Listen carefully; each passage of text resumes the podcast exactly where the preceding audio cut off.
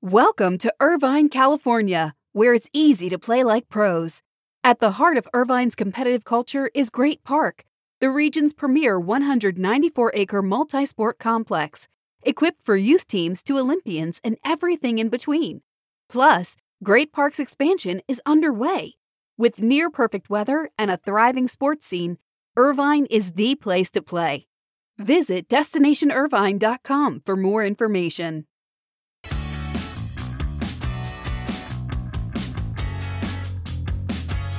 It was an honor yesterday to serve as a consultant for the Contributor Committee for selection to the Pro Football Hall of Fame. I was a consultant and joined by former San Francisco 49ers and Cleveland Browns executive Carmen Policy as we offered our opinions along with other experts on the 11 candidates up for consideration. But in the end, Hall of Fame selectors Rick Gosselin, Clark Judge, Sal Paolantonio, Charean Williams, and Bill Polian were the selection panel that chose former NFL referee and executive Art McNally as a finalist for inclusion in the Pro Football Hall of Fame's class of 2022 under that contributor finalist category. Now, to be elected, McNally must receive 80% of the support by the entire 49 member selection committee when it meets around the Super Bowl. I'll just say there were a number of incredibly qualified candidates under discussion to represent the contributor committee, and I can't imagine that the final decision on McNally was at all easy, but it was a fascinating day to be part of that process. Well, September, when it comes, and this is your Buzzcast for Wednesday, September 1st. I'm Abe Madkour. Hope everybody is doing well heading into the home stretch of 2021. One of the biggest stories of the year name, image, and likeness. And right now, we're starting to see some bigger deals in this space. And Ohio State quarterback Quinn Ewers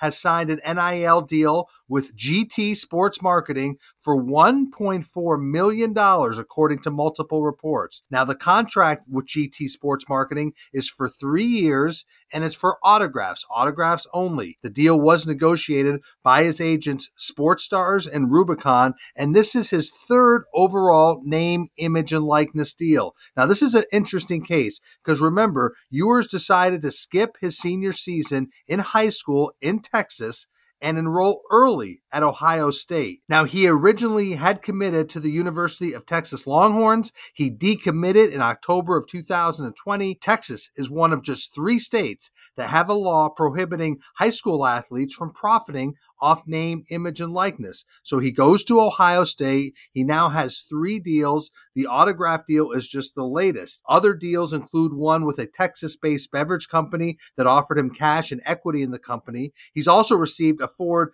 F 250 pickup truck over the weekend as part of a partnership with a local Columbus, Ohio car dealership. So if you do the math, Quinn Ewers is already bringing in close to $500,000 a year in deals, and he is not even going to be a starter for Ohio State, at least not to start the season. So, a very interesting test case on name, image, and likeness around Quinn Ewers. Let's shift to the NFL. Yesterday was cut down day on rosters, and the issue of vaccinations, I believe, clearly hung over many of the cuts. You had Cam Newton in New England. Last night, the NFLPA said it was investigating comments by Jaguars coach Urban Meyer Meyer, who said the team took a player's vaccination status into consideration during the final roster decisions. This will be an issue for the PA, but teams are surely thinking of this because there are tougher protocols imposed on unvaccinated players and teams have reportedly been told by league officials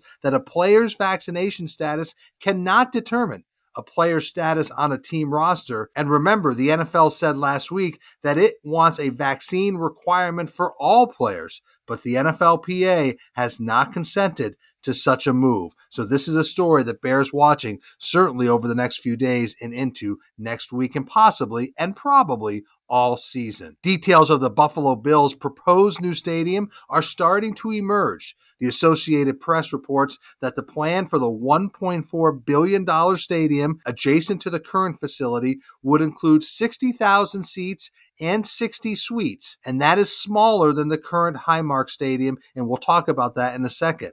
The completion date is pegged for no later than 2027. So speed is an issue here. The Bills are trying to move fast. They know they need to get a stadium deal done. They know they need to get shovels in the ground, specifically if they're looking to open this venue no later than 2027. The team's current lease at Highmark Stadium expires in 2023. They would extend that lease until the new facility is open. Sources said that the new venue would not include a roof, but it would be designed so that a majority of the seats would be protected from the elements. Like I said, overall, we're seeing a slightly smaller footprint. Highmark Stadium currently seats around 72,000. Plans for this new Bill Stadium would include 60,000. That's a trend we've seen in the marketplace going smaller in venue size. Discussions are ongoing between Pegula Sports and Entertainment and government, state, local officials over funding for a new stadium, and this story will be in the news for quite some time. Let's stay with the NFL. You want to know what makes Cowboys owner Jerry Jones such a good marketing partner, so successful, and such a great salesman? Well, watch the end of the most recent episode of Hard Knocks and you'll see why. It's great footage. Jones is filmed on the sidelines during last week's Jerry Jones Classic presented by Whataburger. That is a tournament of local high school football teams, and it's played at the Cowboys training camp in Frisco, Texas at the Star.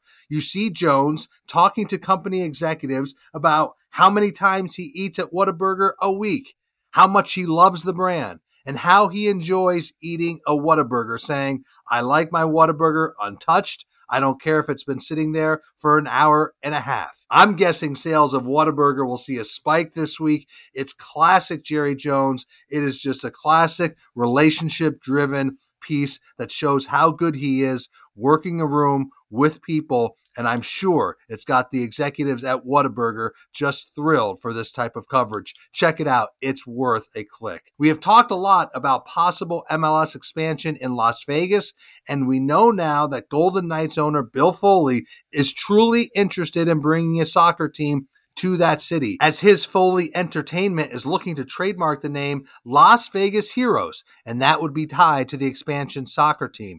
This comes as a group led by Milwaukee Bucks co owner Wes Edens is looking to trademark the name Las Vegas Villains, also tied to the potential expansion team. So you certainly see different approaches to the team brand and the team name there. You do have competing expansion groups looking to bring MLS to Las Vegas. But the bottom line is Las Vegas clearly wants an MLS expansion team. This was the expansion team originally allocated to Sacramento but that deal came undone just a few months ago. Now other markets are looking to try to land that expansion team. And I would say Las Vegas has to be considered a favorite to land that expansion franchise. We talk a little bit about the UFC. I've been impressed this year how they continue to lock in corporate partners. They re signed one of their biggest and most identifiable partners this week. Constellation Brands Modelo Beer has re signed as the UFC's official beer. Our Terry Lefton reports that the renewal is for an additional three years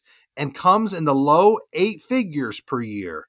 Now, Modelo has been a corporate sponsor of the UFC since 2017, and it remains one of the circuit's top four corporate sponsors.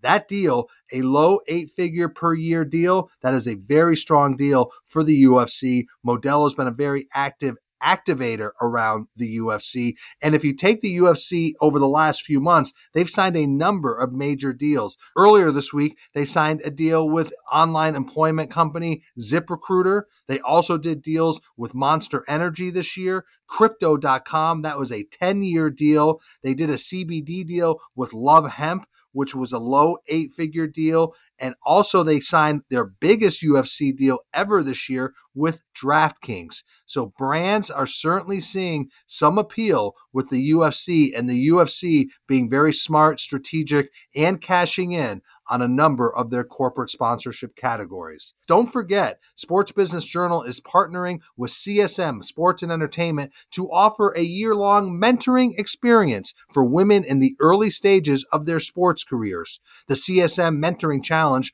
pairs game changer honorees with rising stars in the industry. If you're interested in being a potential mentee, please visit www.csmmentoringchallenge.com before September 13th to learn more and apply. It's a great program.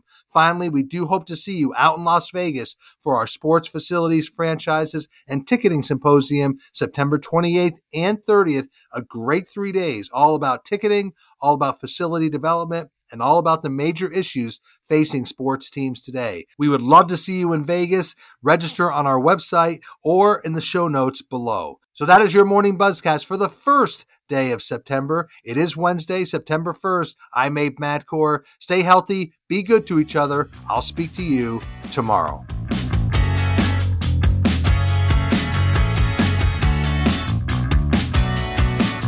Welcome to Irvine, California where it's easy to play like pros. At the heart of Irvine's competitive culture is Great Park, the region's premier 194 acre multi sport complex, equipped for youth teams to Olympians and everything in between. Plus, Great Park's expansion is underway. With near perfect weather and a thriving sports scene, Irvine is the place to play. Visit destinationirvine.com for more information.